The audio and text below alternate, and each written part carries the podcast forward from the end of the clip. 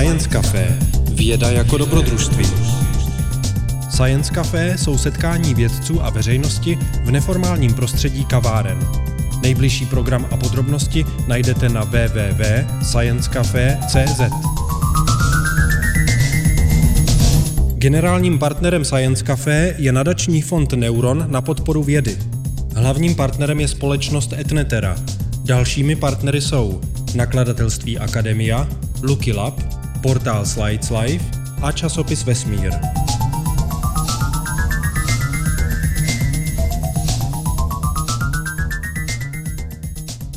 Děkuji za pozvání sem k vám a doufám, že nějak obstojím v těch věcech, které vám chci říct. Je to téma velmi obsáhlé a říkal jsem si, že smrštit ho nebo do těch 45 minut bude velmi obtížné. Takže možná některé věci třeba přeskočím, vznikne logická nejasnost, tak se průběžně jako ptejte a abychom to když tak objasnili a aby se ta diskuse rozproudila, to je vždycky daleko lepší. Jde o věci úplně nové, a často jsou tam vysvětlení eh, podána tak, že nemusí v tom být obecný souhlas. Takže vypouštím slovka možná, snad, asi, pravděpodobně, jo, protože to, bychom, to by ta řeč tím byla přetížena. Takže základem eh, této přednášky by měly být cykly v přírodě a cykly v lidské společnosti. Struktura bude asi taková, že obecně řeknu něco o cyklech, přičemž ty cyklus nějak nebudu definovat, protože to bylo obtížné. Pak něco řeknu o cyklických teoriích dějin 20. a, a 19. století lidské společnosti. Pokud bude mi někdo zájem o cykly eh, v přírodních vědách, přírodní cykly, tak ještě se může na ně zeptat, protože celý rozsáhlý obor to je. A až vysvětlím cyklické dějin, teorie dějin 19. a 20. století, to budou jenom vybrané, jenom některé, které zapadají do našeho dalšího výkladu. V další části přednášky pak budu hovořit o cyklech přírodních, speciálně klimatických, speciálně o bondových cyklech, bondový cykly, to není to podle toho Bondu 007, ale je to jeho jmenovec. A jako závěrečná část potom bychom něco si řekli o obecné periodizaci dějin a o tom velkém zlomu, který, nastává, který nastává vědecko-technickou revolucí eh, v západní tady civilizaci, nebo západně křesťanské podle Tengbýho, nebo faustovské civilizace, třeba podle Spenglera, dochází tady k zásadnímu zlomu, který bychom se pokusili nějak jako obecně charakterizovat, ale protože jde o tak zvláštní novou zlomovou věc, tak to bude obtížné. Tak možná, že by pak byla dobrá diskuse v té věci a možná někdo bude o tom vědět více, uvidíme. Takže obecně, co se týče cyklu obecně, spíše bych řekl něco jako charakterizovali nějakým výčtem. Je třeba, máme 24-hodinový cyklus dne a nosci, máme cyklus střídání ročních eh, eh, těch dob, nebo je cyklus sluneční, 11-22 letý cyklus sluneční aktivity. Potom ještě delší cykly jsou cykly trvající desítky tisíc a sta tisíce let. To jsou cykly, když souvisí se střídáním dvou ledových, meziledobých, takzvané Milankovičovy cykly. Ještě uh, delší cykly pak jsou období zemského, uh, období uh, jakoby teplé s vysokou hladinou oceánu a naopak některá období země jsou naopak chladnější s nízkou hladinou oceánu a s polárními čepičkami. Jo, to je zase střídání období takzvané Icehouse a Greenhouse. Ale kromě těchto cyklů jsou ještě další cykly. Jsou to například cykly spojené s tektonikou zemskou, s pohyby tektonických zemských desek. A to jsou cykly vzniku Pangeji, protože nebyla jenom Pangea, ale předtím byly ještě další Pangeje, které se samozřejmě jmenují eh, ne Pangea, ale Gondwana, Rodinia a tak dále. A těch bylo v minulosti mnoho. Že Země je stará 4,5 miliardy let, tyhle cykly jsou 600 milion leté, čili byla jich v minulosti celá řada, byly rozpoznány, mají, geology byly pojmenovány. Takže to je období, kde se střídá jako jednotný kontinent, který se rozpadne a znovu se sjednotí a tak dále. Tak to jsou cykly už skutečně velké, stovky milionů let. Nás ovšem bude spíš zajímat eh, cykly, které jsou kratší samozřejmě než to, eh, ovlivňující lidskou civilizaci, protože pokud by šlo o ty starší cykly, to samozřejmě vývoj života taky ovlivňují, nebo náhle nečekané události během toho vývoje taky ovlivní vzniká vývoj život, ovlivní vzniká života. Ale já bych se zaměřil spíš na ty, které mají vliv na lidskou civilizaci, s tím, že potom se na to můžete ptát i na ty přírodní delší cykly a případně jejich vliv na vývoj bioty zemské a tak dále. Přičemž bych tedy nejdříve řekl, eh, filozofie dějin, cyklické filozofie dějin, a pak bych přešel na ty klimatické cykly. Bude se to týkat takzvané období holocénu, to je asi 12 000 let do minulosti. Eh, vlastně je to po té poslední době, ledové tohleto období. A probrali bychom i cykličnost klimatu a nějakým způsobem bychom pak svázali s těmi klimatickými cykly eh, teorie dějin. Takže jedním z takových teoretiků dějin byl už poměrně z hlediska našeho delší době eh, Nikolaj Jakovliš Danilevský, žil 1822 až 1855, pocházel ze šlechtické rodiny, byl to člověk všeobecně nadaný, studoval botaniku, přírodní vědy, matematiku i, i fyziku. Eh, Samozřejmě pak v letech kritických revolučních eh, byl, eh, nebudu to podrobně rozebírat, eh, byl, teď jsem to, teď, no nebudu to, to je právě ten problém, jo, jak, jak toho housat. Svůj život strávil jako úředník ministerstva zemědělství, zabýval se třeba chovem ryb, a podobně studoval geografii, klimatologii, napsal o tom i četné dějiny. O kroužku Petraševského o tom nebudu hovořit. Semřel v Tbilisi v Gruzii, jo?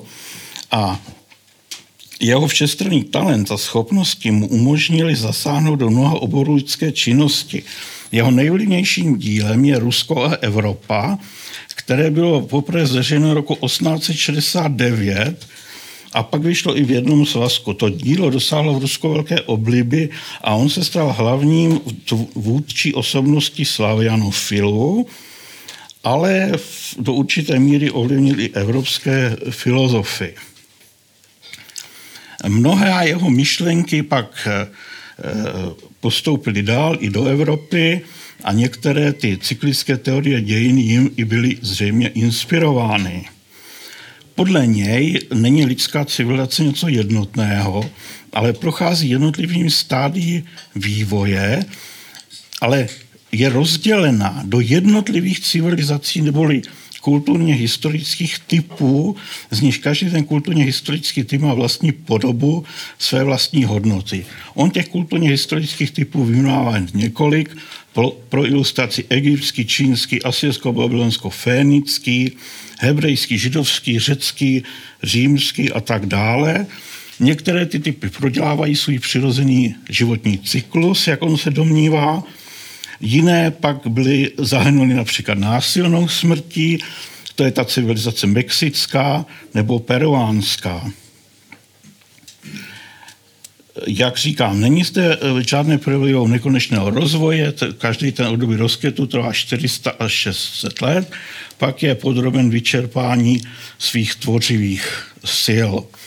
Kromě toho, že vytváří jakési takové civilizační celky, zabývá se i s těmi fázemi destrukčními, ukazuje například na to, že některé národy, Hunové, Mongolové, Turci, ukončují pak ten velký civilizační cyklus tím, že dobudou eh, tu oblast a tak dále. Eh, ten, ta civilizace se ovšem zvedá podle jeho názoru z jakéhosi základního etnografického materiálu, v níž teprve, z níž teprve ta civilizace vystoupí a dokončí svůj vývoj.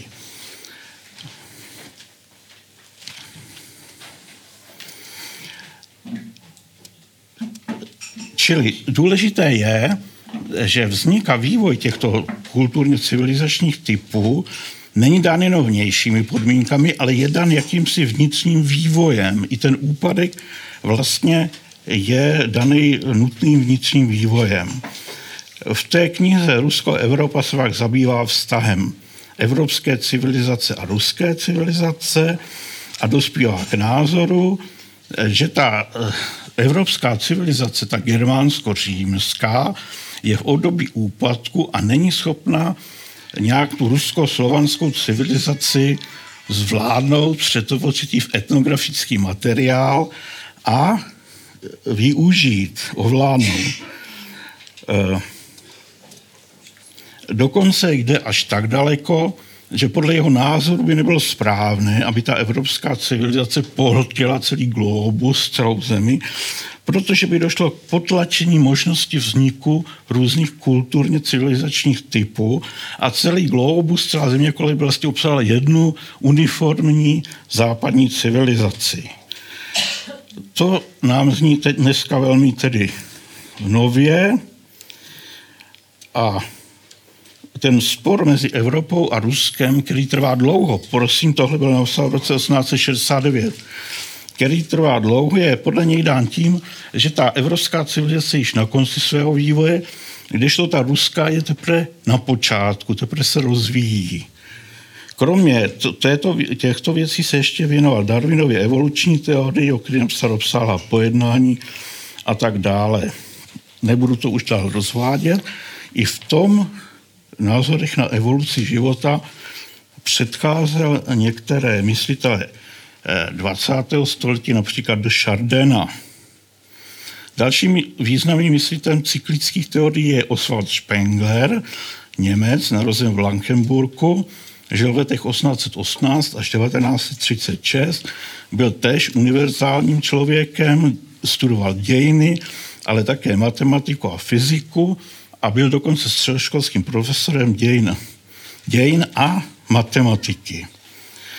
Jeho hlavní dílo bylo, kromě dalších, je Zánik západu, která byla dokončena před první světovou válkou, avšak vychází až na jaře 17, protože eh, to, to vydání to udělal spozdila první světová válka a současně tam ještě provedl nějaké korektury, češtině tato kniha, důležitá, vyšla v roce 2010. Doporučuji, je sice velmi obsáhlá, ale stojí to za přečtení. Svůj pohled eh, na dějiny nazývá Koperníkovým převratem a zase nechci zacházet do detailů. Dějiny lidstva jsou rozděleny na řadu kultur.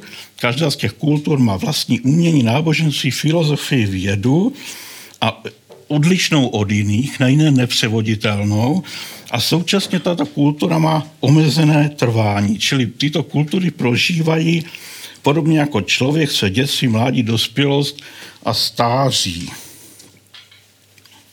Ve stáří je duše kultury vyčerpána, přechází v civilizaci, kterou civilizaci považuje neodvratnou fázi kultury a pak je ukončena zánikem ta civilizace a ten zánik je zase zákonitý, vycházející z vnitřních, vnitřního vývoje civilizace, s tím ovšem, že ten její konečný zánik může být uspíšen vpádem barbarů nebo prostě jinými vnějšími vlivy. Civilizace, a to je zajímavé, je podle něj charakterizována eh, kosmopolitanismem, vznikem megalopolí až desetimilionových. Předpovídá, že v roce 2000 bude existovat několik desetimilionových megalopolí.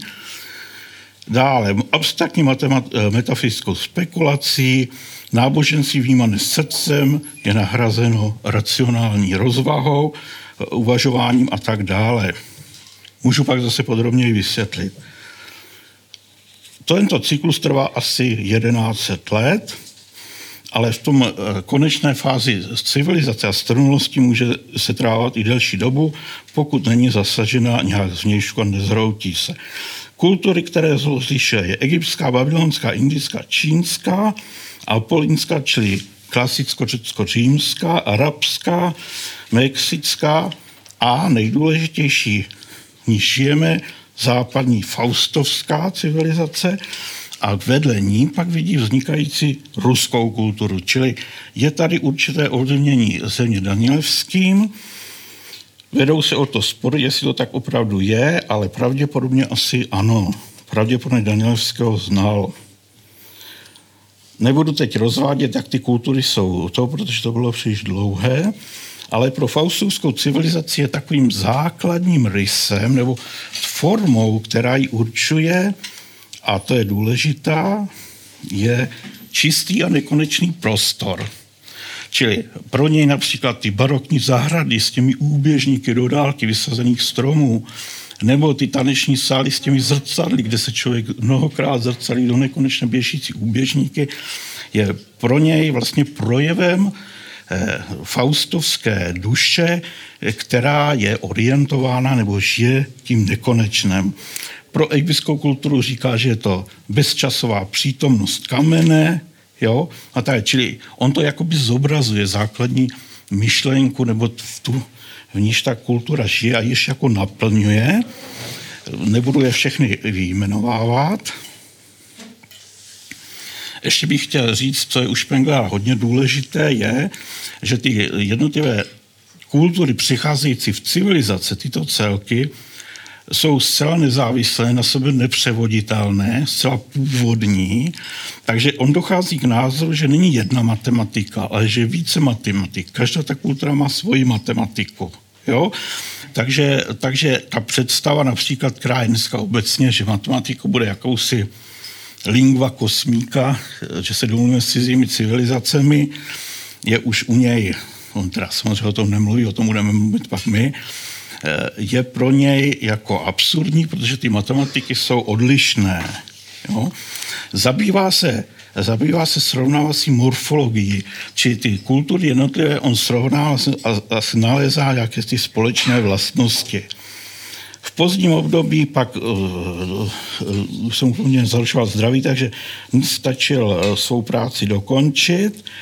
Nicméně podle toho, co bylo nalezeno v pozůstalosti, Zdá se, že kon, ke, ke konci svého života dospěl k názoru, že lidská existence je hluboce tragická a ne, je, ty dějiny lidstva, že jsou nepatrnou epizodou v mohutné a vše pohlcující a překonávající historii kosmu. Čili je o jakási historie kosmu, v níž se v několika cyklech uzavřených celcích objeví jednotlivé lidské civilizace kultury a pak vše zase zmizí. Zase nebudu to dále, můžeme to pak rozebrat na základě do, naší civilizaci, který nazývá Faustovskou a zobrazuje se v ní jakýsi poslední pohled člověka, na, nebo člověka vznikajícího v dějinách, jako člověka drazce a zbouřence proti přírodě, který má touhu přírodu přetvářet a měnit ji do své podoby, avšak s tragickým koncem protože ke konci svého života dospěl k názoru, že pravděpodobně ruská kultura se už rozvíjet nebude a že ta, ta faustovská vědecko-technická je poslední fází před zničením. Dalším je potom eh, Josef eh, Joseph Toynbee, 1889 až 1975, zase o něco mladší. Eh, pocházel z významné britské intelektuálské rodiny, studoval v Oxfordu a tak dále v Oxfordu pak nějaké a na University of London eh, působil, byl ředitelem, král, ředitelem Královského institutu pro mezinárodní záležitosti. Ve své době byl známým intelektuálem, který, před, který přednášel po celém světě, je autorem mnoho odborných článků a knih a je pro něj důležitá hm, studio nebo zkoumání dějin, což je dílo asi o, o 12 silných svazcích, kde zhrnul všechny své názory na vznik, vývoj civilizací, které taky rozděluje eh, Výmrava celkem 26, je to třeba naše západní, východně křesťanská, ruská, civilizace iránská, arabská, hinduská, helénská například a tak dále. A pak samozřejmě taky má civilizace zavražděné, zahubené a to, to je třeba mexická a tak dále. Eh, podle něj civilizace vznikají z jakýchsi prvotních skupin, kde zdůrazně, to je ten etnografický materiál eh, toho, ale eh, zdůrazňuje úlohu tvůrčí menšiny. To znamená, tvůrčí menšina reaguje na, na podněty prostředí a vytváří civilizaci jakožto reakce na prostředí, v němž se nachází a na jeho případné změny a přivádí to na vyšší, na vyšší úroveň. Po určité době ta mocenská elita ztrácí schopnost eh, řídit a vést a tvořit a celá ta civilizace přetváří se ve své pozdní fázi, pro které je typická mocenská expanze, mohutný rozvoj techniky, ovládání prostředí technického typu a A je to poslední e, fáze její vývoje před koncem. Důležitou je ještě potom například společenská menšina je napodobována většina, menšina je napodobována většinou, problém mimezis a to můžeme pak, když tak rozhodnout ještě dále. Doufám, že to také nevadí, já musím rychle pokročit. Tak, v poslední fázi je pak důležitý univerzální stát, centralizovaná moc, zápas s vnějším a vnitřním proletariátem této, této civilizaci a mezi úpadkem a, koneč, a vznikem a konečně jsme můžou uběhnout poměrně i dlouhodobá dlouhá doba. Ta civilizace může se trvat v jakémsi skamenělém, jako petrifikovaném stavu, než se definitivně rozpadne.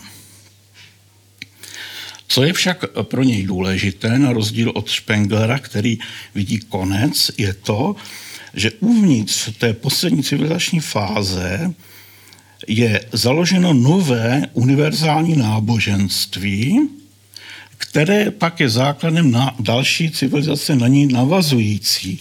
Čili ten koloběh těch civilizací v lidských dějinách v podstatě směřuje k vyšší a vyšší úrovni náboženství.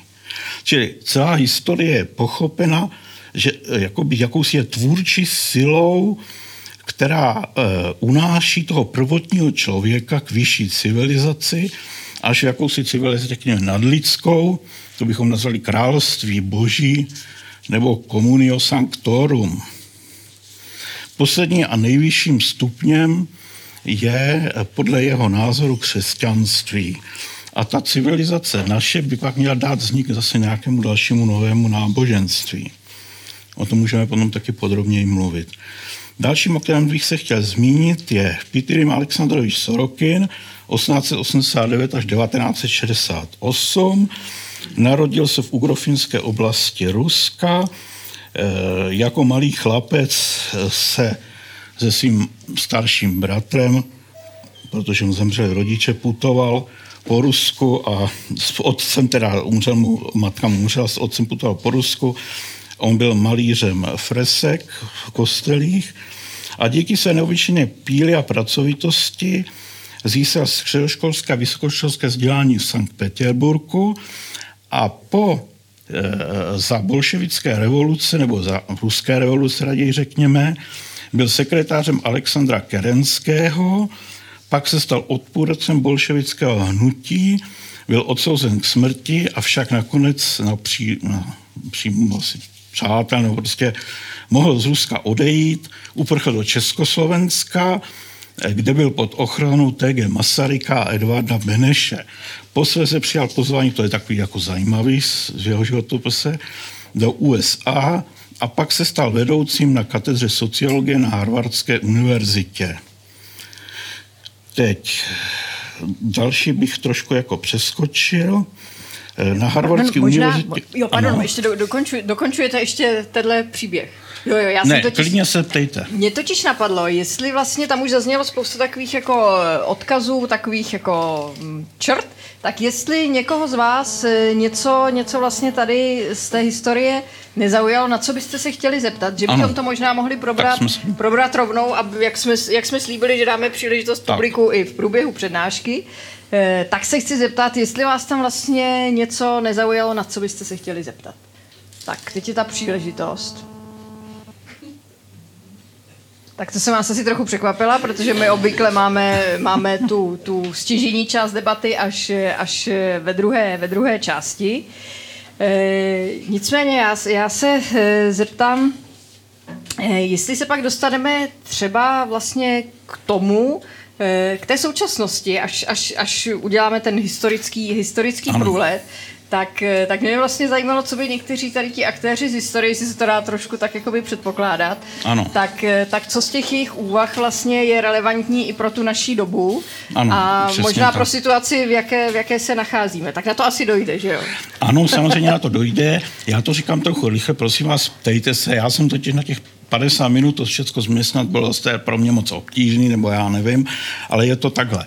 Co se týče té budoucnosti, o které budeme hovořit, tady vyvstává z kontextu otázka, jestli lidstvo je, ome, lidstvo je omezenou entitou v celém kosmu a doba jeho života je omezená, třeba 100 tisíce lety nebo nějakým, a nebo jestli lidstvo je jakýmsi, řekl bych, úhelným nebo kamenem či eh, či takovým klenákem světa, celého kosmu a skrze něj probíhá nějaká tvůrčí aktivita, proměny k vyšším celkům, k vyššímu náboženství, k vyšším organizačním strukturám, anebo dokonce k Bohu. Jo? Protože u těchto z těch se to obojí se to objevuje, u Spenglera je to naprosto konečné, u Toynbeeho naopak jde o určité stupňování toho světa prostřednictvím lidského rodu. Takže ta zásadní otázka, ke které pak dospějeme a necháme ji otevřenou, bude názor, zda je lidstvo konečné, v nekonečném vesmíru malý, jak něco malinkého pomývého, anebo jestli skrze něj dochází k nějakému zásadní proměně světa. No, ještě abych se teda vrátil k tomu. Sorokinovi, eh, zabýval se eh, sociologií, kulturní dynamikou, napsal knihu o kulturní dynamice, která se stala pak všeobecně známá a e, ono popírá existenci civilizací jako jednotných celků, ale domnívá se, že lidstvo prochází určitými kulturně sociální, sociokulturními systémy, které jsou charakteristické určitou vědou, náboženským právem a tak dále. Čili rozeznává dva eh, eh, protikladné kulturní typy.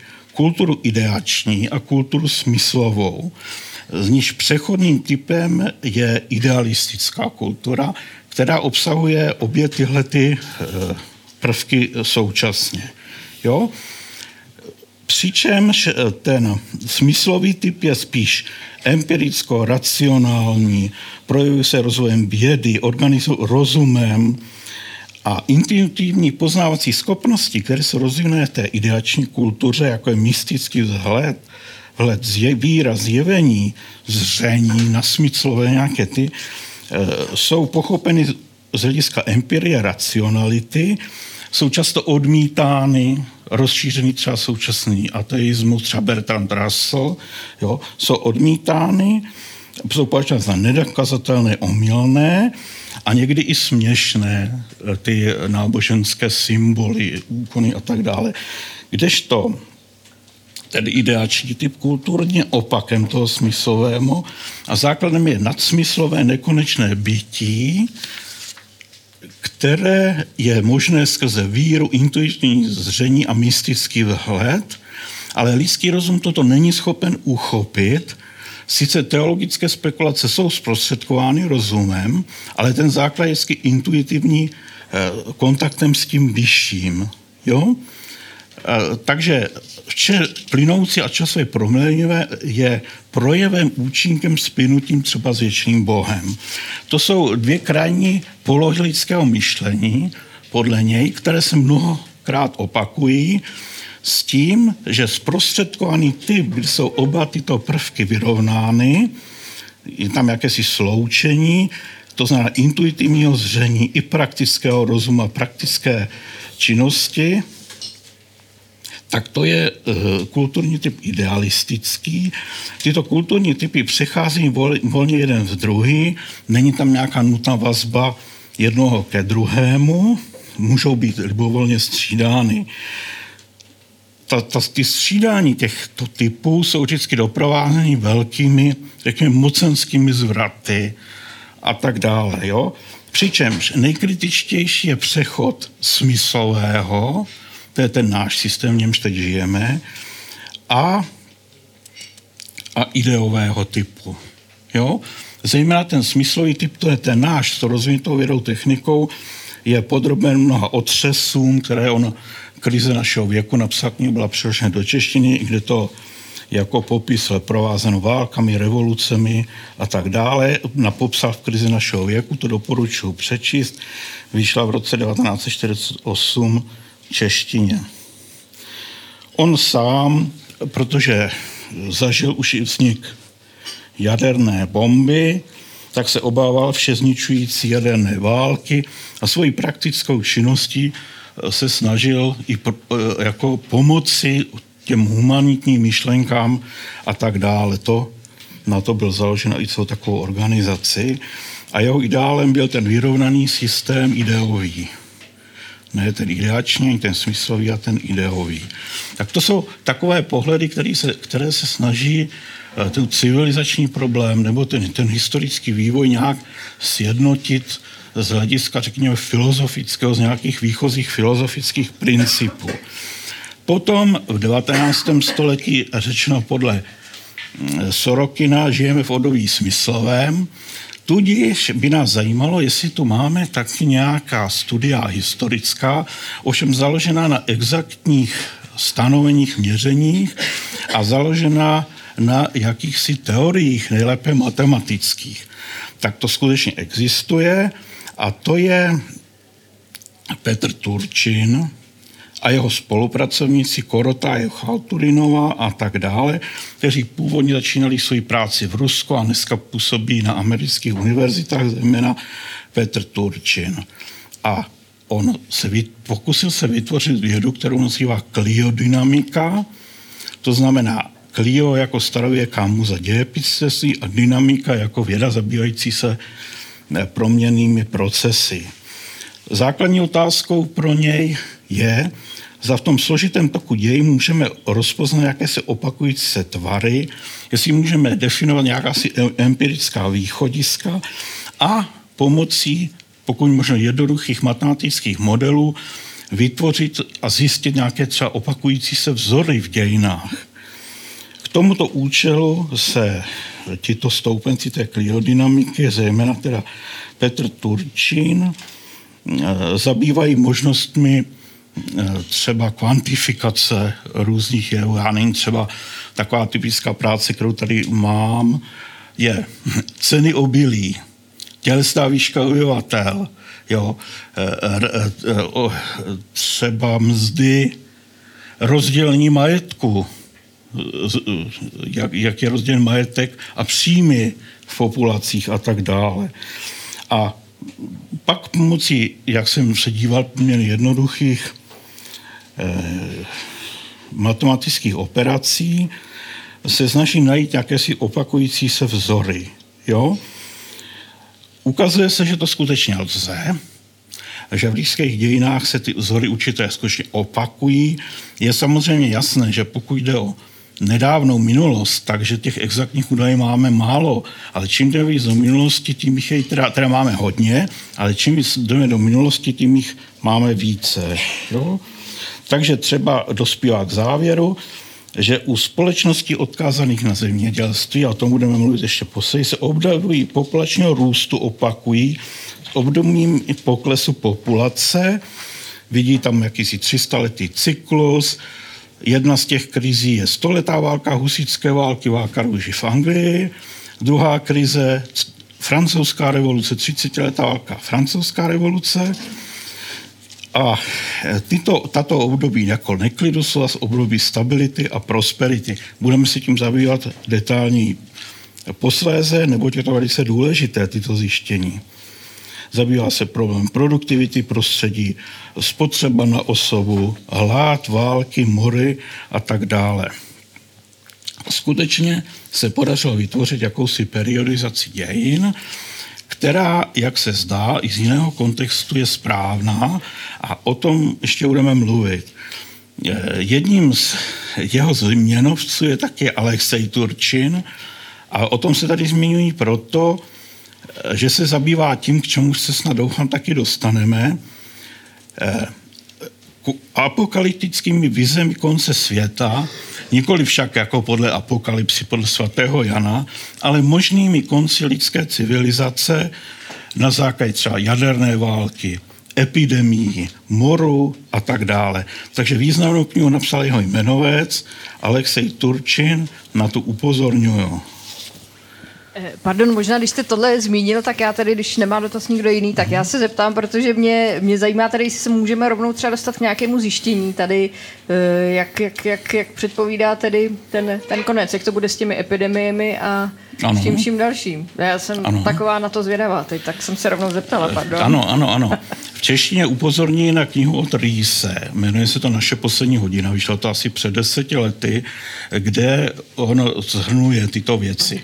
Kromě něj o tom napsal ještě Turčin, Bostrem a celá řada lidí doporučí taky knihu Leslího, ta teda není v češtině, a ty se zabývají možnými konci lidstva a odhady pravděpodobnosti, že k tomu skutečně dojde. Jo? E, Výjmenujte několik možností, tak je to. E, syntetický virus, na který lidský imunitní systém nemá obranu a je stoprocentně smrtící. Protože viry šířící se v přírodě nejsou stoprocentně smrtící, protože by zahubili svého hostitele a nemohl by se dál šířit, takový virus by hned zanikal. A navíc existuje imunitní systém, který se s ním doporá vypořádá s ním dál, ten se může šířit dál. Takže takový virus stoprocentně smrtící nemůže být. Může být, pokud je uměle člověkem udělán a takové viry už taky udělány byly. Je to třeba virus eh, myších neštovic, Podrobněji o tom v té rýsově knize, ten je stoprocentně smrtící. Tak to je jeden příklad. Jo? E, druhá z možností je jaderná válka. Jaderná válka, doput, to je zase Kánova kniha, termonukleární válka se to jmenuje, v roce 2007 vyšla tato kniha po druhé doplněná, že Kanušem v léto. Tam se podrobně zabývá, jak by to probíhalo, jaký bylo znečištění, eh, eh, úmrtí, prostě celé, celý tento vývoj. Jo? Další je taková věc, když už se o tom mluvíme, tak doufáme, že se dostaneme, jsou nanoboti, nanoroboti. Jo? To znamená, už von Neumann se tím zabýval, jestli je možné vytvořit samoreplikující se systém ten systém je schopen sám sebe replikovat a dále a dále a dále, čili vytvořit jakousi takovou obdobu organismu. A jestliže pak je, probíhá miniaturizace, kdy už má od elektronik k tranzistorům a dneska už to je na úrovni přemysťování molekul, tak teoreticky bylo možno vytvořit jakéhosi malého robota, který byl schopen se sám množit, ale mikroskopických rozměrů. Jo? A tito e, roboti, ty nanoboti, pokud měli schopnost přeměňovat hmotu jakoukoliv, ke který se dostanou a replikovat se, tak by postupně mohli, ne postupně, ale poměrně velkou rychlostí, protože to je jasný, že tam je exponenciální vývoj jejich počtu, vlastně pohltit všechno kolem nás, včetně člověka a přetvořit to hmotu těch nanobotů. Jo? Rozbory toho se najdou například u Rýse, u Bostréma, jak by to mělo vypadat. Žádný zásadní námitky, že by to nešlo, proti tomu nejsou. Samoreplikující se systémy jsou možné, miniaturizace v dnešní době značně pokročila, takže že by něco takového mohlo existovat například. Další věcí je, tomu se jakých dostaneme, je superinteligence. To znamená, nejenom vznik umělé inteligence na úrovni lidského myšlení, člověk, že bychom nepoznali, že konverzujeme eh, s počítačem nebo s nějakým umělým systémem, eh, podle tohoto kritéria, ale superinteligence jako něco, co převažuje lidské intelektuální schopnosti ve všech aspektech. A to mnohokrát. Jo? Doporučuji v této věci, teď vyšla kniha, jmenuje se to Super inteligence od Bostréma, jehož knihy obecně doporučuji. Vyšla i v češtině, přeložili Jan Petříček, možná mezi námi není. A velmi pečlivě je to kniha velmi obsažná, kde se Bostrém zabývá tím, jaký základní rysy by ta superinteligence měla mít. E, e, jaká skupina lidí vytvoří a proč jaké, do jaké míry je nebezpečné, jak by to mohlo být zneužito, jaké cíle si superinteligence bude klást, jo? jestli bude mít taky vůli, bude o něco samostatně usilovat, anebo ne. A to tam jako podrobně probírá. Obecně potom na závěr tam hovoří o tom, že problém superinteligence to je jako dítě, když přichází k časované bubě, ono tam takhle nějak bliká a teď ono neví, co má dělat, má utíct nebo zvědavej si to prohlížet Jo? Takže eh, vidí vznik superinteligence jako něco velmi kritického a pravděpodobného. Touto věcí se zabýval pán jménem Winch a potom také Kurzweil, kteří, a zejména Kurzweil, vycházel pak z toho, jak dochází k miniaturizaci, ten početní výkon se zvyšuje, čili že a protože jde o exponenciální nebo ještě to, takže by v roce 2045-50 už ta superinteligence mohla tady být. Jo? K čemuž se kloní Bostrém a ten je spíš názor, tak nejpozději do roku 2100 to tady bude.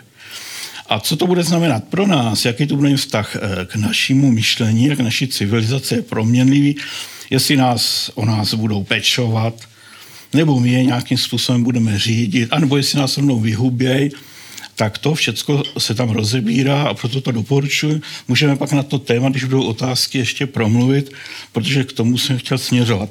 A to je právě důležité, jak jste se ptala, jo? takže to. Jinak samozřejmě tyto věci ohledně budoucnosti lidstva jsou studovány z hlediska pravděpodobnostního a tak dále. V té věci doporučuji Brenda Cartera, jehož odhad je, že v nejbližších dvou, generacích je pravděpodobnost přežití lidstva jenom pětiprocentní.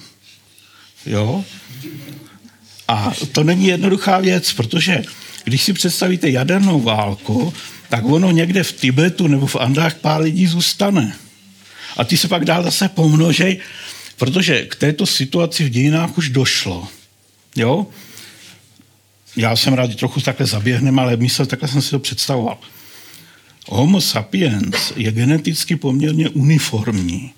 Třeba uh, geneticky pestřejší jsou třeba šimpanzi. Co je toho příčinou? Příčinou to je bottleneck, jo? Čili, že v určité období, jak se říká anglicky, v určité období ta populace doznala obrovské ztráty a přežila jenom několik desítek, stovek nebo tisíc jedinců, kteří pak se dále rozmnožili a utváří dnešní lidský rod Homo sapiens, ale protože měli určitý soubor genů, který máme dnes my a ty jiné geny, tam u těch, co vymřeli, dál se už nemnožili, ty zmizely a ty už prostě nemáme. Čili e, z toho se pak je usuzováno, že člověk, a dá se to odvodit, jo, asi před 70 tisíci lety zašel jakousi katastrofální událost, která snížila lidskou populaci na úroveň základního přežití, protože každá zvířecí a lidská populace má určitý počet jedinců, pod níž již se nerozvíjí a vyhyne. U člověka je to na 200 lidí nebo asi takhle nějak stovky. Takže se předpokládá, že homo sapiens v určitém období před 70 tisíc lety neměl tu populaci než 200, 300, 400 individuí, které pak zase se dál pomnožili a obsadili celý svět. A co je to událostí? To událostí byl mohutný sopečný výbuch v jeho východní Ázii, Tambora. Jo? Kdy to byl vlastně mohutný vulkán, kalderový vulkán, tam jsou do dneška je tam k nalezení a ten, sop, ten spad, sopičný popel se rozšířil až do Afriky, eh, do Indie, tam jsou metrové vrstvy toho sopečného popela. Jo? Takže ta populace lidská vyvějící se na africkém riftu, to je v té zóně zlomový v Africe, byla silně tím zasažena touhletou událostí a přežilo jenom pár jedinců, zřejmě v nějakém refugiu, v nějaké oblasti, kde teda nebyly ty podmínky tak krutý a oni tam mohli přežít a pak se zase rozšířit do celého světa. Tak to je třeba zajímavost eh, u lidské populace a je to geneticky se to dá všechno vystopovat. Jo? V užším slova smyslu, a k tomu bychom pak mohli taky mluvit, jsou třeba Finové. No, prosím. Otázku, proč takhle nevyhnuli třeba ty šimpanzi? Protože eh, východoafrický rift, to je oblast stepní, kde člověk pojící po zadních končetinách lovil. Jo? Ale ti šimpanzi žili v těch tropických pralesích směrem jako na západ, tak i gorily, ty to tam přežili. Ale ta oblast, eh, ta Tambora je v Indonésii, či zasáhlo to oblast Indie a východní Afriky. Jo, celou tuto oblast to zasáhlo. A eh, bylo to dáno asi taky prouděním větru a momentální situaci, kdy k, tomu, k té velké explozi došlo. Protože existuje ten nedávno Homo floriensis, jo, což je taky jeden z rodů Homo, na ostrově Flores nalezený, nepředpokládám, že by to byl nějaký zdegenerovaný homo sapiens, a toho to nezasáhlo, ačkoliv je to blíže eh, k ty výbuchu toho, strato, toho mohutného kaldero vulkánu. A je to pravděpodobně dáno tím, že vítr vanul tam tím směrem monzunovým až na Afriku, takže ta oblast byla zničena, kterou byl homo sapiens, ale ten homo floriensis tam mohl přežít až to je asi 115 tisíc let, kdy jsou známy ty poslední jeho pozůstatky. Jo? Takže to je jedna z takových možností. Jiná možnost je, a o tom bychom pak taky mluvili, a třeba se k tomu dostaneme otázkama, je, Všichni znáte 17. století, období krutých morů, válek a velkého umírání. Jo? Takže pravděpodobně v té době ta finská populace se smrštila na několik jedinců, oni jsou potomci asi dvou, tří rodil a dneska je se zase rozrostla, ale jsou si všichni značně geneticky příbuzní. Čili to svědčí i o tom, že tady došlo k nějaké velké události, tentokrát jako evropských rozměrů, která se do toho eh, genofondu těch příslušných skupin lidských promítla. Jo? No, takže a eh, teď ještě Jo, takže teď, teď jsem trošku řekl, jak ty jednotlivé, to jsou teorie civilizační. Těch je samozřejmě ještě mnoho, ale tyhle ty jsou takový jako nejdůležitější. Taky jsem se zmínil o těch ruských eh, myslitelích, jo, ty jsou jako méně známí, takže myslím si, že bylo dobrý si o nich něco říct. Tak, eh, mluvili jsme, to, o čem jsme tím mluvili, je, eh, by se dalo nazvat preindustriální civilizace. Obecně vznik Homo sapiens se klade na 200 tisíc, teď poslední zpráva prokmitla 300 tisíc let e, před přítomností. A to je Homo sapiens. Ale co se týče rodu Homo obecně, eh, tak to je samozřejmě je starší, řekněme 800 milion let do minulosti, Australopithecus, Sinanthropus, Homo heidelbergensis třeba, to je tady nedaleko, že? Takže první vývojová fáze by byla lovecko-sběračské tlupy, pohybující se na africkém riftu těchto z těch jiných druhů rodu homo. Pak přichází takzvaná událost Matuyama Brunhes, se to jmenuje, která je spojena s inverzí zemského magnetického pole. Současně to bylo období stagnace oceánů, anoxických oceánů, přinejmenších šelfových moří. A bylo to zřejmě i období velkého ochlazení následovaného zase třeba vyšší teplotou a tak dále. Každopádně je nápadná schoda, že člověk používá oheň asi na těch 600-700 tisících před, před přítomností a před naším to už je jedno. Jo? Takže je to období, kdy člověk začíná používat ohně. Synantropus eh, v v Číně, tak tam jsou celá vrsty 7-8 metrů uhlíků a kostí, jak ta příslušná populace tam dlouhodobě žila v tom místě. To je období, kdy člověk začíná používat oheň. Pak je druhé období, kdy přichází ze zlovecko-sběračského způsobu života k zemědělskému usedlému způsobu a to je jenom na některých místech na zemi, které jsou pro to zemědělství vhodné. Lovci a sběrači taky znají zemědělství, to je na Nový Gvíneji třeba vidět. Ale velké usedlé lidské populace, zejména v povodí velkých řek, vytvářející organizované státy z hierarchii a s určitým rozumným způsobem řízení celé té společnosti, vznikají zhruba na těch minus šesti, na těch šesti sedmi tisících před naším letopočtem a pak zejména v povodí velkých řek vznikají eh, dobře organizované státy odkázané na zemědělství. A, a o tom potom ještě budeme mluvit.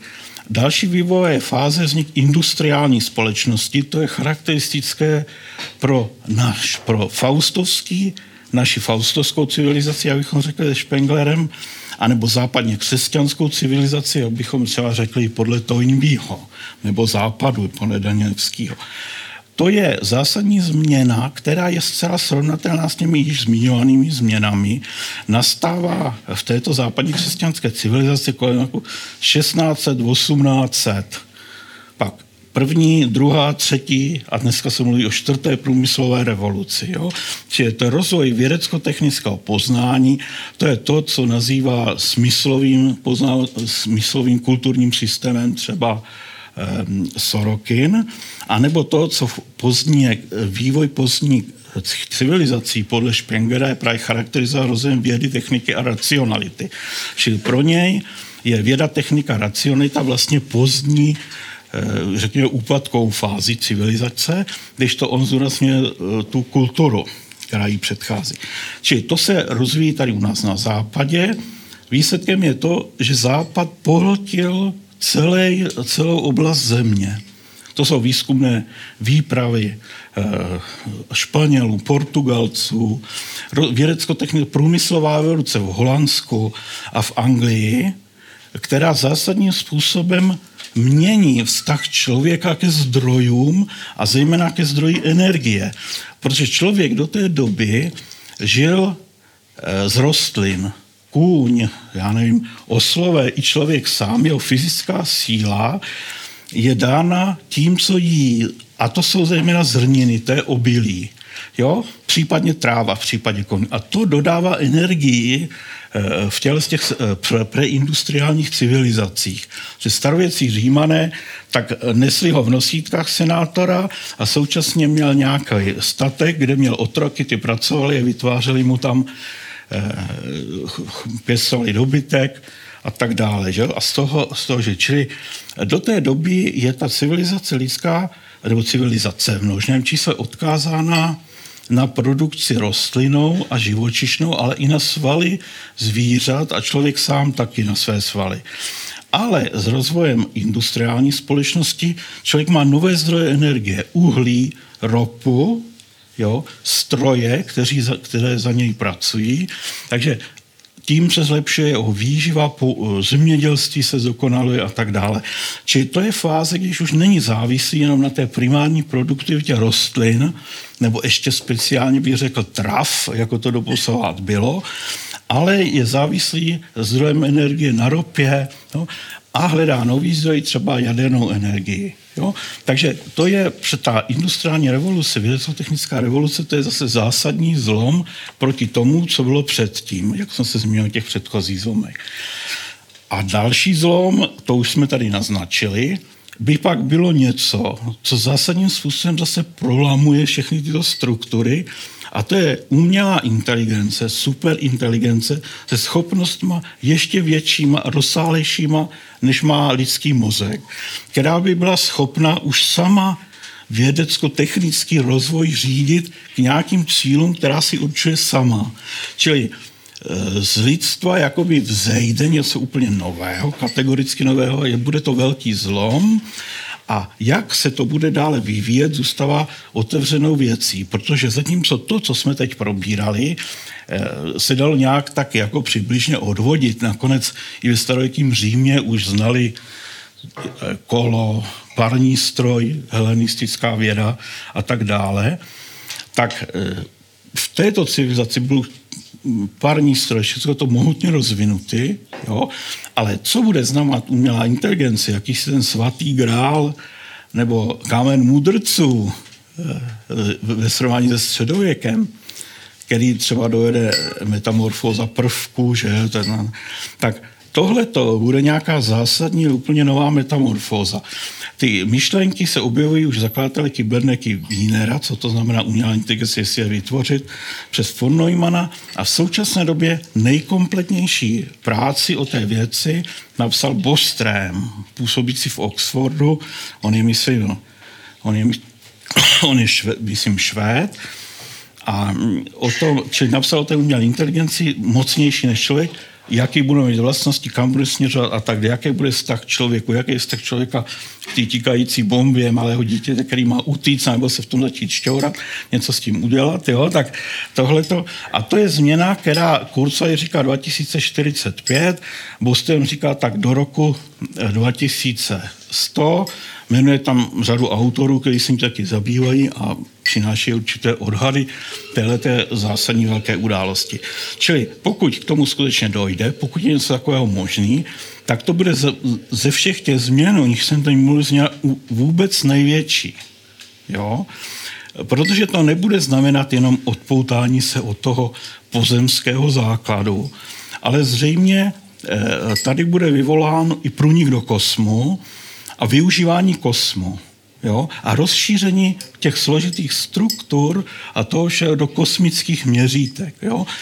Upozorňuji teď na jednu věc, a sice pozdní myšlení podle Spenglera a, a myšlení smyslové kultury podle Sorokina, kdy člověk této pozdní kultury si představuje, že bude expandovat ve vesmíru, že všechno ovládne, zmocní se a přetvoří to do své podoby, případně do nějaké vyšší podoby, kterou si sám vytvoří a k tomu vytvoří. Čili člověk jako jakýsi, jakási forma vznikajícího Boha.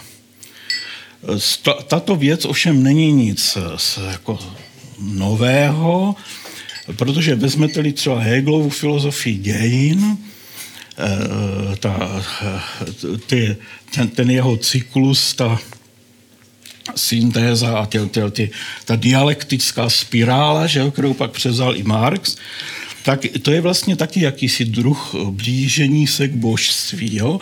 Či a to je to, co jsme mluvili předtím, než začala ta otázka, já jsem se to nějak zapovídal, ale to nevadí, takhle jsem si nějak představoval.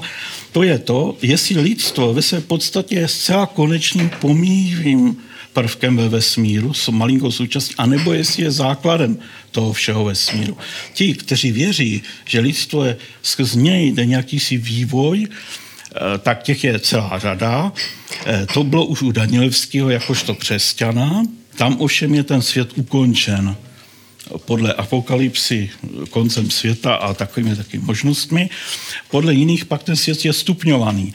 To je třeba Sri Aurobindo, to je de Chardin, jezuita a filozof, archeolog, paleontolog, jo, a takovýchhle názorů, který se pokoušejí vidět člověka jako součást jakéhosi velkého životního procesu, je například u nás je to Lauschmann, Eh, fakulta FFI, jo?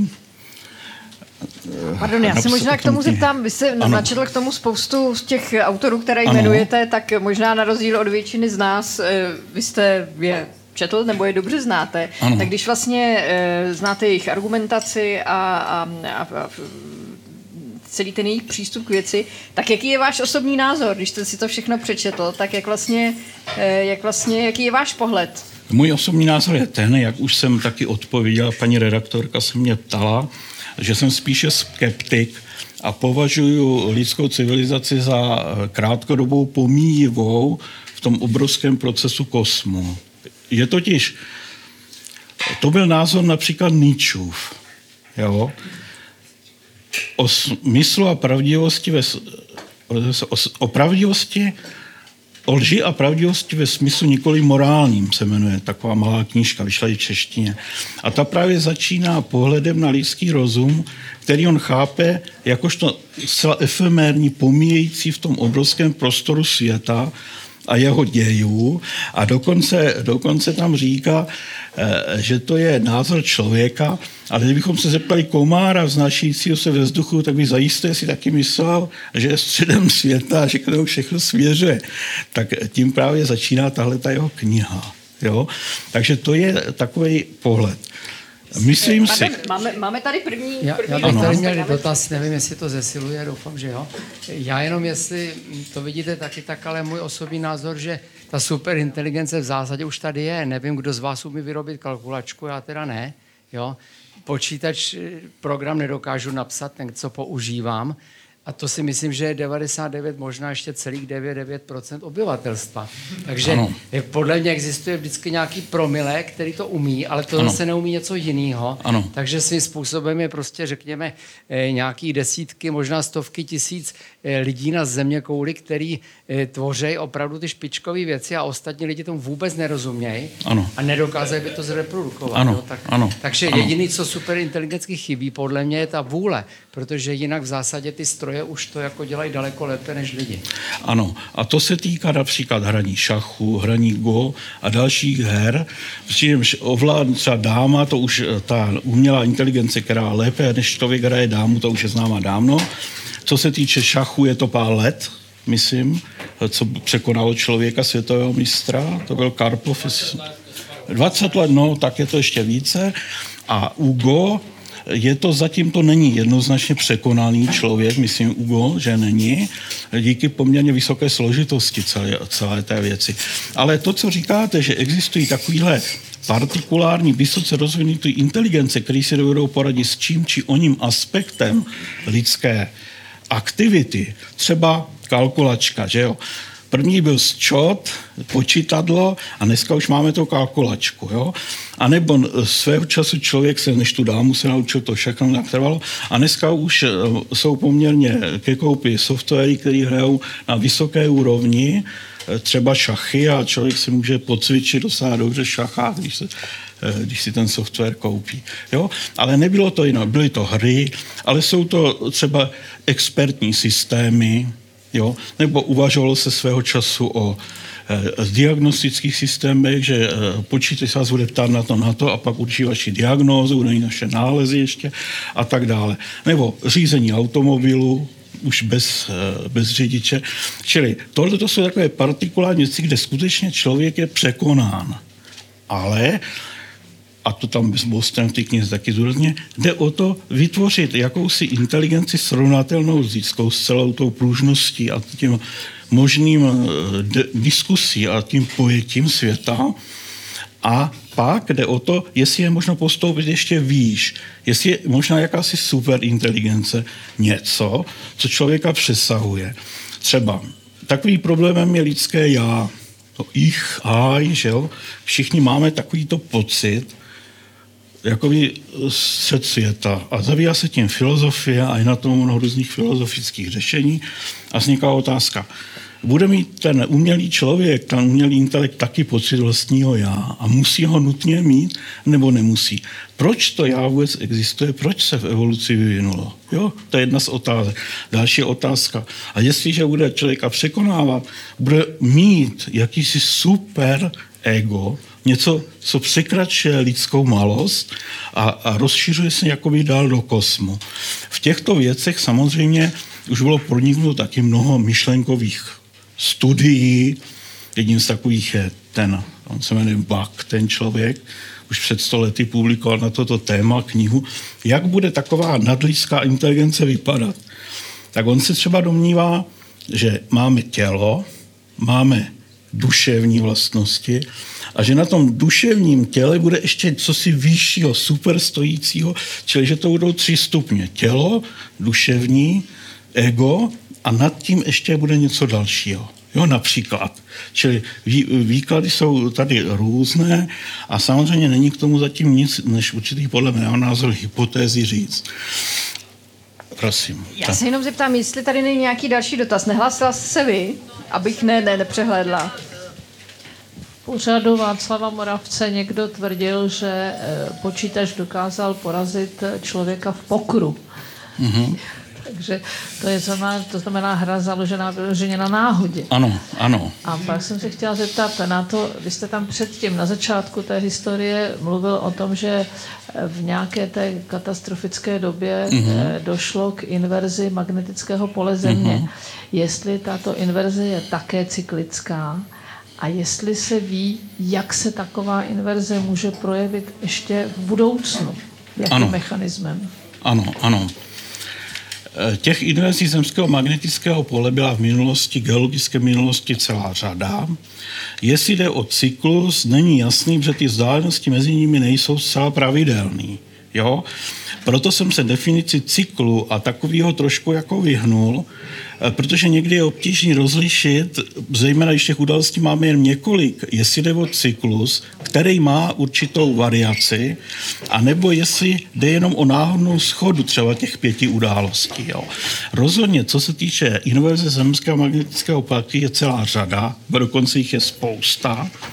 Mnohé z nich byly provázeny i změnama klimatu a tak dále.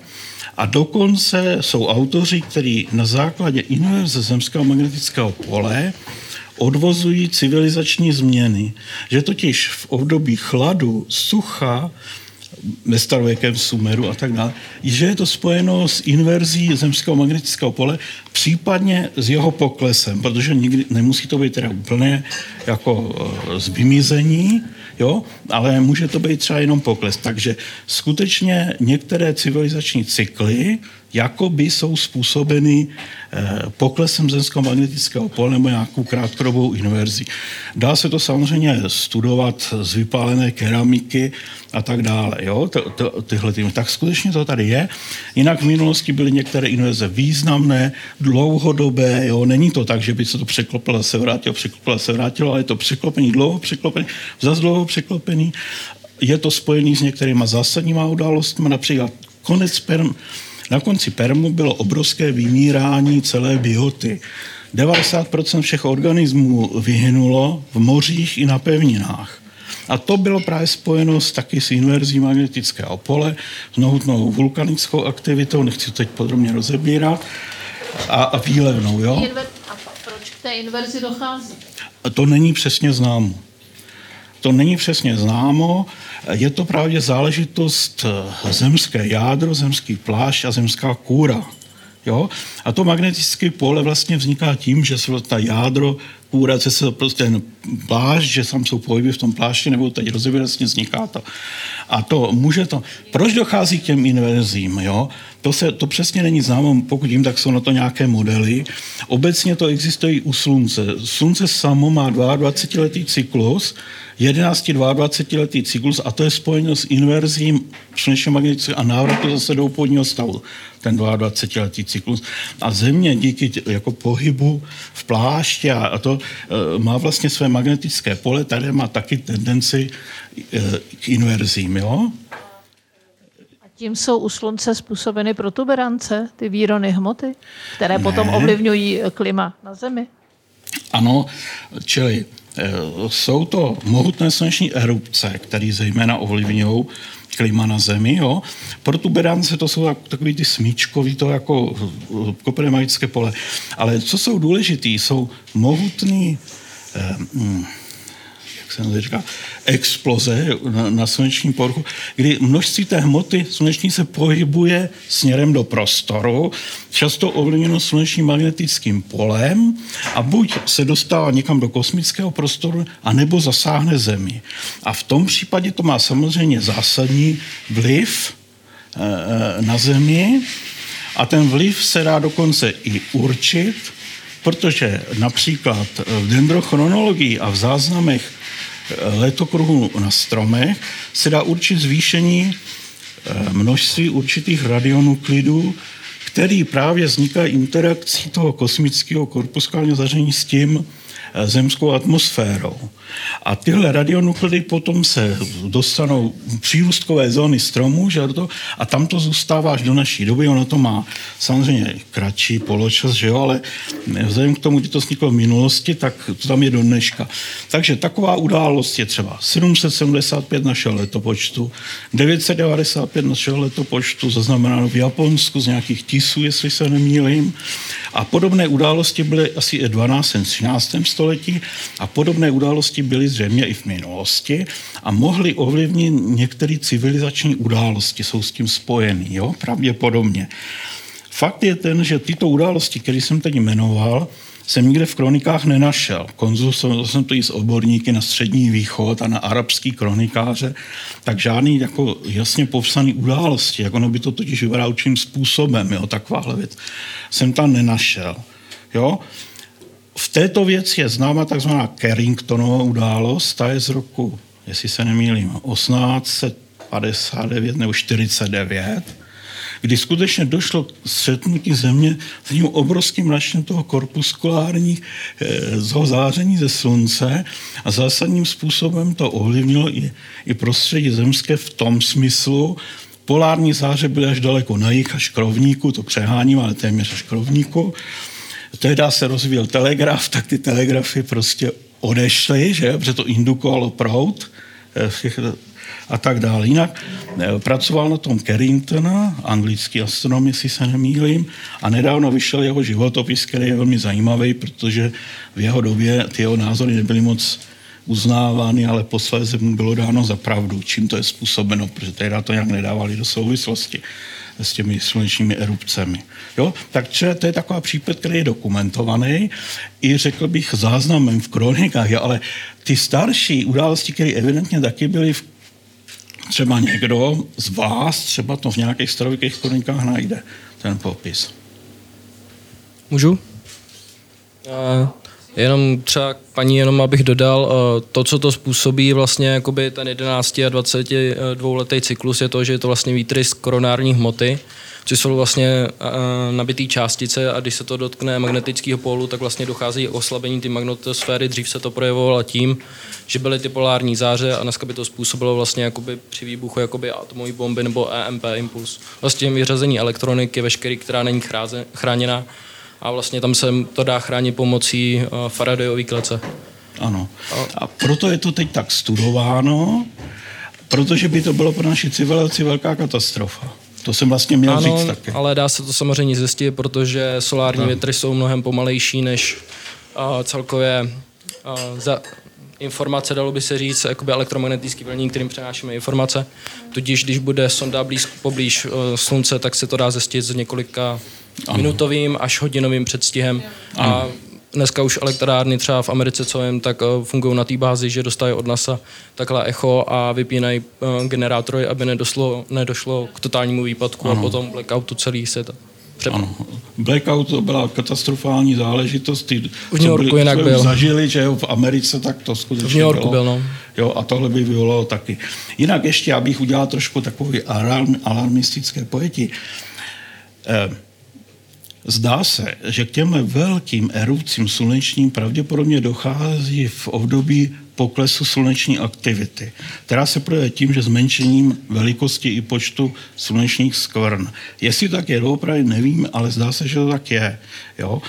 V současné době je slunce právě ve 24. cyklu, to je cyklus od, od začátku jako stadiálního toho cyklu, a nachází se na skutečně minimální aktivitě.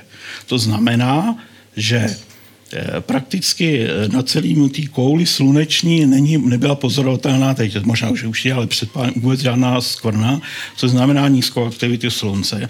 Čili dnes se slunce pohybuje dolů k nižší aktivitě a podle určitých názorů je to právě období, kdy může dojít právě k téhle mohutné sluneční erupci. Proto taky, že tahle pravděpodobnost tady je, je to teď předmětem studia, zkoumání ty Carringtonovy události v tom Japonsku, v těch letokruzích stromů a tak dále, abychom o tom něco věděli, ale současně, jak říkáte, můžeme se už na to eh, předem připravit a nějaké aspoň kroky udělat. Jinak já jsem se chtěl spíš jakoby vyjádřit k té jakoby umělé inteligenci. Tam ano. třeba velký rozdíl byl v tom, jak Gasparov hrál ty šachy.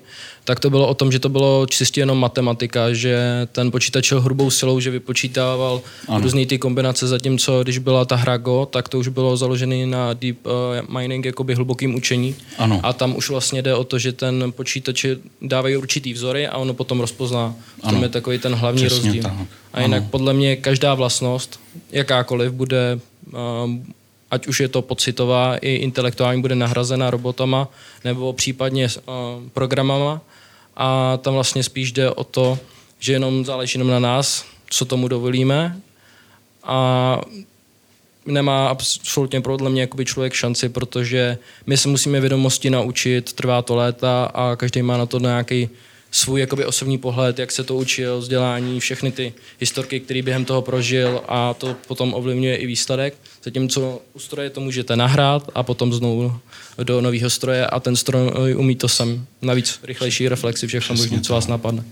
Přesně tak. Čili musí tam přijít moment učení se a ten je postižen dobře u neuronových sítí, čili neuronové sítě nalezající se v lidském mozku, neurony aspoň, jsou modelovány a jednak Turingovým, Turingovým strojem, a nebo existují také eh, neuronové sítě jako přímo analogového typu.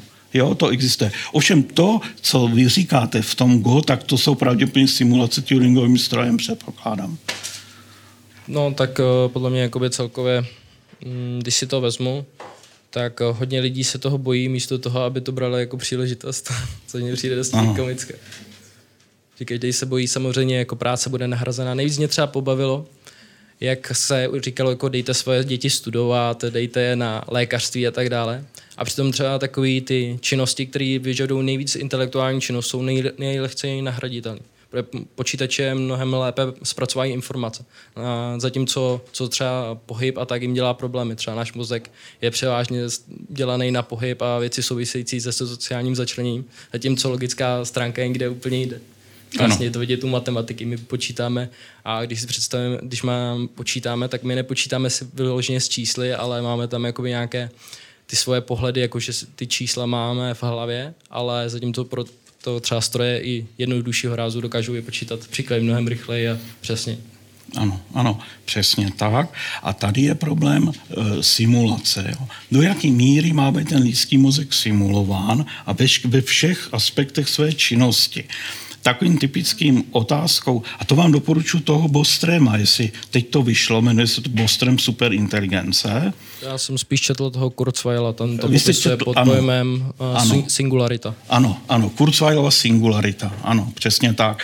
A u toho Bostrema, to je, vyšlo to v roce 15, myslím, v roce 17 to teď vyšlo v češtině a to je takové poslední slovo v této věci, mluví tam Kurzweilovi a pro, probádává to jako z mnoha aspektů, co to ta superinteligence bude znamenat. Vyšlo to asi před dvěma měsíci taky v češtině, tahle ta knížka.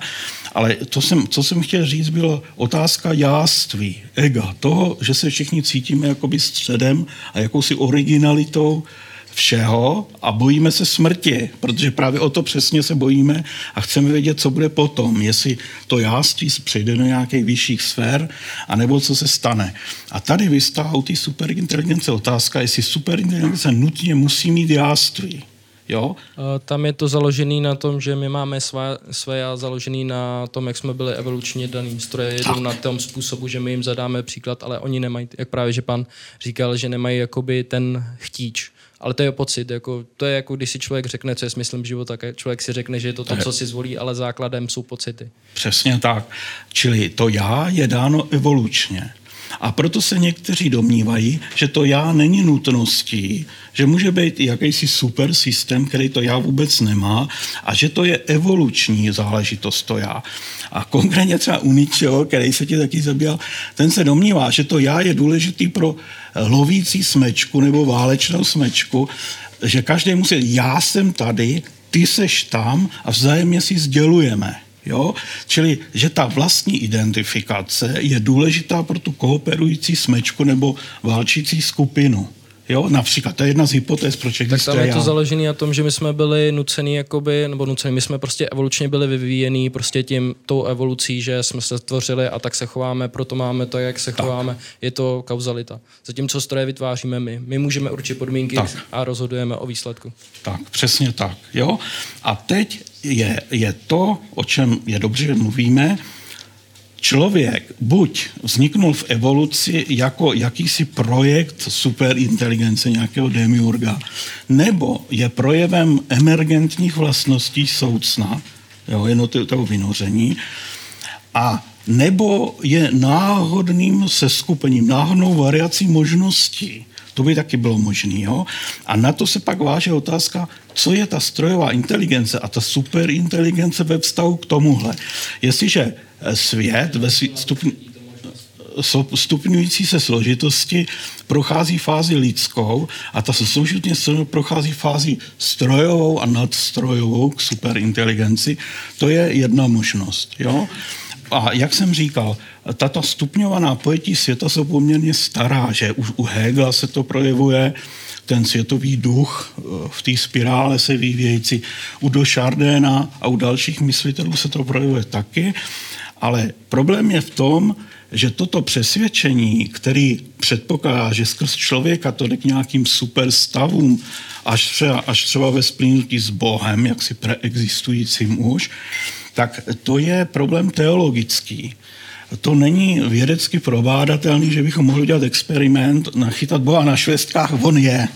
Jo, tak, takhle to nejde. Jo. Co vím, tak jakoby Bůh existuje jenom v našich myslích. Jakoby byly právě Ano. že i experimenty, nebo experimenty, byly vyloženě i případy, kdy lidi měli určitou část mozku buď to odstranění nebo nehodou a tam prostě se tohle neprojevilo. Stejně jako Ano. bylo spousta jiných příkladů, který se ukázalo, že byl a jeden právě, že člověk jakoby páchal po jisté nehodě takové násilné činy a potom eh, jakoby říkal, aby mu ho proskoumali, když ho jakoby potom dopadli. A zjistili, že určitá část mozku, která jakoby souvisí i s tím sociálním začleněním a, a tou jakoby regulací, tak eh, byla narušena. A to samý třeba člověk, který eh, v Británii, který si pamatoval prakticky jenom svůj den, že Ano. neměl dlouhodobou eh, paměť, tak jeho se zeptali, eh, jak si představuje svou budoucnost. A on nevěděl, co jim na to říct, protože naším, budu, naším představy o budoucnosti, eh, to, kým jsme, eh, to vlastně, co já popisuju, eh, si myslím, že naše duše jsou podle mě moje, naše vzpomínky. To, jak jsme se rozhodli v určitý situaci, určitou cestou, to, co si pamatujeme. To je podle mě. Ano, ano. A ta duše se uvádí, no to je už, nebudu, ta, ta samozřejmě vzniká v dětství, rozvíjí se určitým způsobem, každý máme nějakou minulost, tudíž jsme něčím charakterizováni, jednak geneticky a jednak pak prostředím, ve kterém jsme se vyvíjeli. Každý má jiné znalosti, vědomosti, jiné životní zkušenosti, přesně tak, jak to říkáte, čili je individualizovaný. Jo? A jak jste se zmínil o problému těch aberací, úchylek nebo nedostatečnosti, tak to bych se rád tady zmínil jednou nedostatečnosti, která se jmenuje amorální psychopat. Jo? A tito lidé mají tu vlastnost, že nedodržující principy snadno se v strukturách moci dostávají do vyšších funkcí. Eh, Těm říká koukolík částečný deprivanti. Tak, kolik tomu říká deprivanti. On to potom trošku změnil, on se zpočátku domníval, že to vzniká deprivací v dětství, ta amorální úchylka, ale pak zjistil, že je to podmíněno geneticky, bohužel. Jo? A u, u, u velké korporace, velké banky, politika, významní politikové právě jsou amorálními psychopaty. Jo? To jsem si já nevymyslel, na to existují i kritéria a ti politikové byli na základě toho ohodnoceni. Bush starší, Tečerová třeba. Jo? A tihle amorální psychopati mají tendenci se dostávat, do- získávají moc a ovládají miliony těch, kteří morálku danou zřejmě evolučně, jakousi vrozenou mají, a oni nejsou schopni pochopit, proč ti lidé jednají tak či onak, jako barvosrpy co jsou barvy, tak oni zase neví, co to je morálka. A zdá se jim, že jsou to pitomci a hlupáci, kteří takhle morálně jednají, protože to, je, to není rozumný, jo, takhle jednat. A to je velký problém současnosti, to jsem rád, že jsme se k tomu dostali. Co s nimi? Jo, co s nimi? A kolik neví, kolik neví, co s nimi. Tak je to součástí evoluce. Je to součástí evoluce, máte pravdu. Tak to jako hru, uvidí se to, jak to dopadne. Ano, a vyvstala otázka, jak je možné, že těch amorálních psychopatů je poměrně, já nevím, 2-3% v populaci. To je poměrně velký procento. Protože pak by ta civilizace asi nedostala se tam, kam se dostala. Ano, protože ano. kdyby byla většina taková uh, těchto těch lidí, tak by se nikdo nezajímal o, o druhé. To je a ta by se rozpadla celá ta To civilizace. je přesně stejný jako na, u nás se tohle to vyvinulo ne protože bychom měli sebe navzájem rádi, ale protože v době, kdy jsme vyrůstali v tupách, tak pohled, eh, který Přesně na nás měli tak. druhý, rozhodoval o tom, jestli budeme žít nebo ne. Ano, přesně tak. Teď to už- máme teď by se- posledních 10 minut. Já bych no tak to je navrhovala dát konec. příležitost těm, kteří se ještě nezeptali a Bob má dotaz. Tak já jsem asi tak ve třetině, no tak ne, dobrý, dobrý. Já jsem se to obával, no, ale jsem rád, že se takhle rozvinulo, protože jsem říkal, je to tolik, nedá se to zhustit, když se dostaneme do nějaké diskuse, tak to bude přesně ono. Takže to, se, to jsem rád, že jste takhle to tady eh, rosto, roztočil. A tak chcete se někdo na něco ještě zeptat?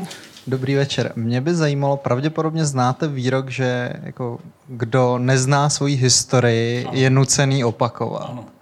A mě by zajímalo, jestli vy osobně se domníváte, že tím, že vlastně my tu historii už máme takhle jako poměrně dobře probádanou, budeme schopni nějakým způsobem v úvozovkách přeprat tenhle ten diktát těch cyklů, které jste tady popisoval. Jestli vlastně máme šanci to změnit, anebo i přesto, že známe tu naši vlastní historii, budeme stále ve vleku událostí. Ano, ano. To mě paní redaktorka dala tuhle tu otázku tady.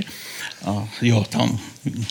A e, to je pravděpodobně je to Santayana, jo, kdo t- přišel s touhletou myšlenkou.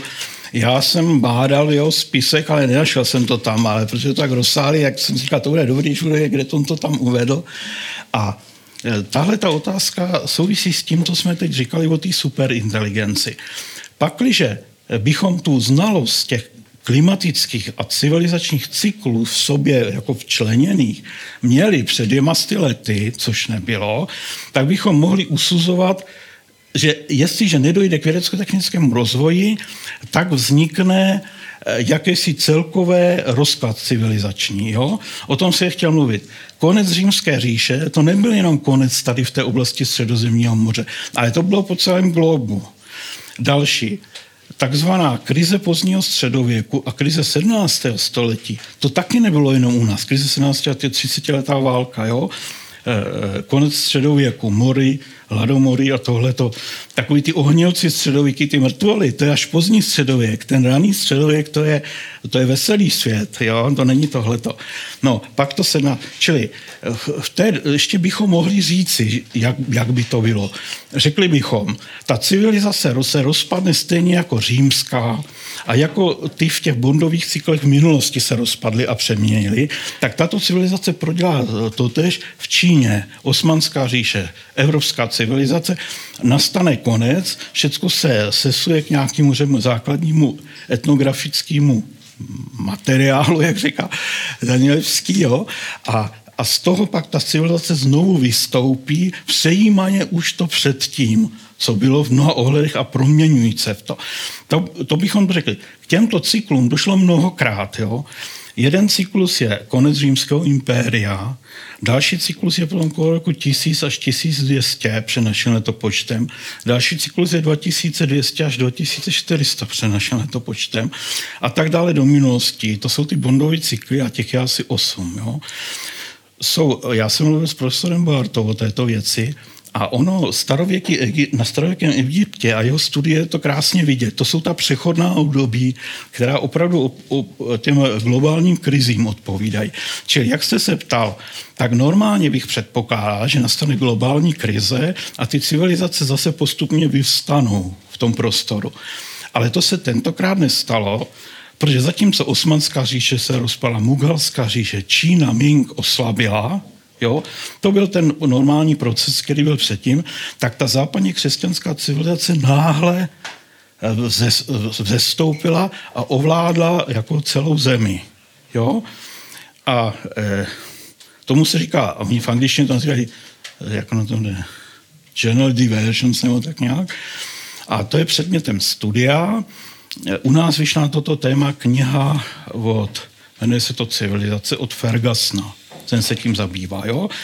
Takže došlo k něčemu zcela unikátnímu, co do této doby nebylo, že ta západní křesťanská civilizace ovládla celý ten prostor a důvodem je zřejmě vědecko-technická revoluce, ale nejenom ta. Jo? Proč ty ostatní civilizace, stejně tak jako ta čínská, postupně zase klesly a ten cyklus jakoby se měl opakovat, ale ta naše najednou ovládla celý svět. Proč to tak je? Co je na ní odlišného a speciálního, že k tomu došlo? Jo? A to je, zase to by byla celá přednáška, je to velmi zajímavá věc a v té doporučuju knihu a ta kniha se jmenuje Velká revoluce 1415 až 1917 od Malý, píše se to Malý je to, je to historik teda eh, americký a ten právě vidí odlišnost jiných civilizací v té revoluci. Jo, v revolucích, které naše civilizace prodělala. Protože já jsem si nějak zapovídal, tak radši mě už Eh, protože, eh, jak jsem mluvil o těch bondových cyklech, tak my teď žijeme v bondovu cyklu označovaném nula. Jo? Což se projevuje eh, změnami srážek, teplot, nerovnováhou, vymíráním, úpadkem. Tady jsem si donesl, tady jsem vlastně donesl takovou věc, když tak se můžeme nechat kolovat. Kauzální analýza klimatické změny a velkorozměrová krize lidstva – Jo? To je Žánka Spol, který se tím detailně zabývají, analyzují to i matematicky a tak dále. Takže ta, ta, ta, ty poslední události od toho roku, jdeme tomu 13 až do posavat, to je období takzvaného Bondova cyklu nula, který vedl k tomu, že ty ostatní civilizace zrotily, ale ta naše to překonala. A překonala to proto, že je to civilizace neustále revoltující. Je za sebou řada pokračujících revolt. Od Malia říká, první je husická revoluce, pak je to revoluce eh, luteráni a eh, reformace německá, další pak je francouzská revoluce a další revoluce je pak bolševická, ruská revoluce, kterou on charakterizuje, zdá se mi poněkud úžejí, protože zdá se, že ty události let 1910 až 1945 bude zřejmě jedno velký kritický období, jedna velká civilizační změna, jedna velká revoluce. Jo?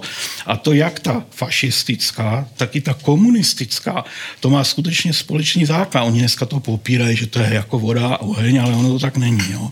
Když se s tím skutečně seznámíte, tak vidíte, že to tak je. A teď to bych chtěl říct, Masaryk napsal světovou revoluci tu knihu doporučuji přečíst, kde právě on tyto události po roce 1900, v jeho případě to byla jenom první světová válka, chápe jako novou zásadní revoluci světovou a v tom má naprosto pravdu. Čili vedle té francouzské, německé reformace a husitství je tady ještě jakási další e, doba, v níž právě žijeme. Jo? Takže ta kontinuita těch proměn je důležitá. Myslím si, že Malia vůbec Masaryka nezná, protože tam nikde necituje. Přesto však tu husitskou revoluci a to všechno zařadil do toho, co nás zásadním způsobem odlišuje od jiných civilizací. On říká, čím se tato civilizace liší západní, liší se tím, že tady máme kontinuitu revolucí, a to nejsou úpadky civilizační, jako bylo stará nová říše, a, nebo v Egyptě stará říše, střední říše, nová říše, nebo v Číně změny dynastií, ale že, že to je jiná zásadní kvalitativní změna jakéhosi neustále revoltujícího člověka. Jo? To, to by bylo teď dlouhý povídání. Můžu doplnit si otázku? Ano. Znamená to tedy, že když přestaneme revoltovat, tak zanikneme jako civilizace? Ano, a, a to je vlastně to, k čemu jsem směřoval. Jo?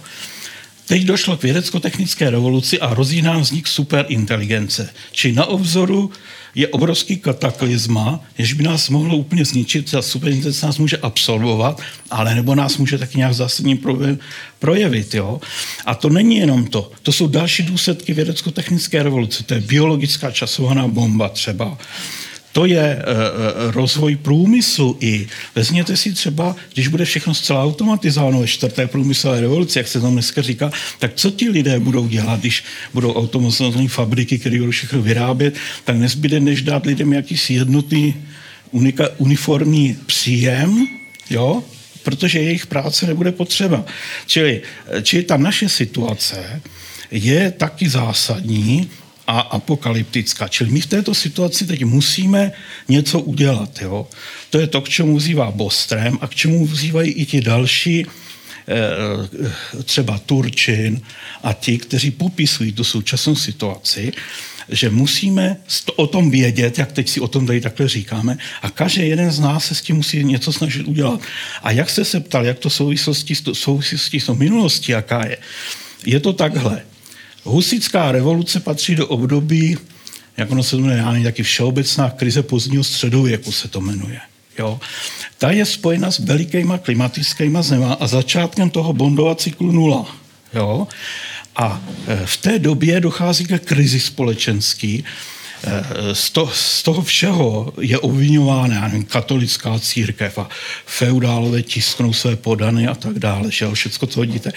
Takže Hos a jeho následovníci snaží se najít východisko z té krize, který vidí v tom dodržování slova božího, nalezení a žití podle slova božího bez nálezků lidských a prosazení tohoto poznání i okolním národům. Čili Čechové byli přesvědčeni, že Bůh jim před jinými národy sdělil jakousi pravdu, kterou tímto způsobem Hus už sdělil a oni, že to šířili. A to, to, bude, to povede k té nápravě. Ty koncily byly solány pro nápravu věcí. Jo? Více, více papežů bylo, eh, zlořády v církvi, to všecko mělo být nějakým způsobem napraveno. Proto byl Kosnický koncil, proto byl Bazilejský koncil a Hus tam přišel se svými názory, jak on, nebudu tady rozvírat, to bylo dlouhý povídání. Pak přišel Luther, to je další okamžik, kdy ten člověk se obává, že se blíží konec dějin. To bylo chápáno jako konec dějin, protože mory, hladomory, obrovské klimatické události, které třeba byly v tom 14. a 15. století, toho člověka vedli k tomu, že to, co teď zažíváme, je vlastně to, co je napsáno v apokalypse a že se blíží ten konec světa.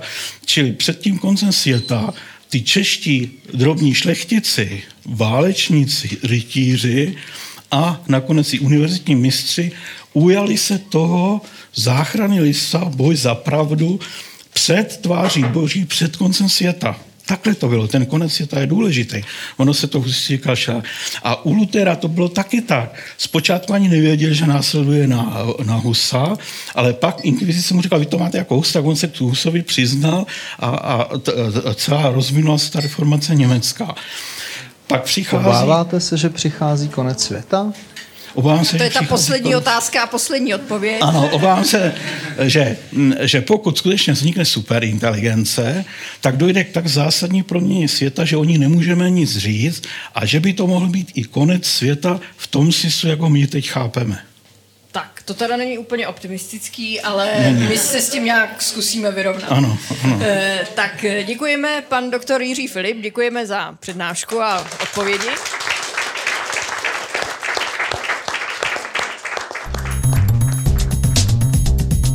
Science Café.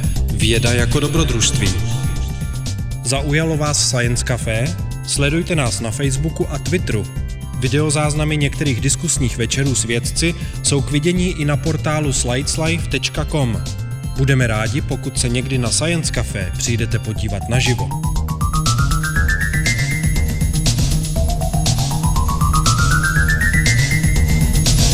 Generálním partnerem Science Café je nadační fond Neuron na podporu vědy. Hlavním partnerem je společnost Etnetera. Dalšími partnery jsou nakladatelství Akademia, Lucky Lab, portál Slides Life a časopis Vesmír.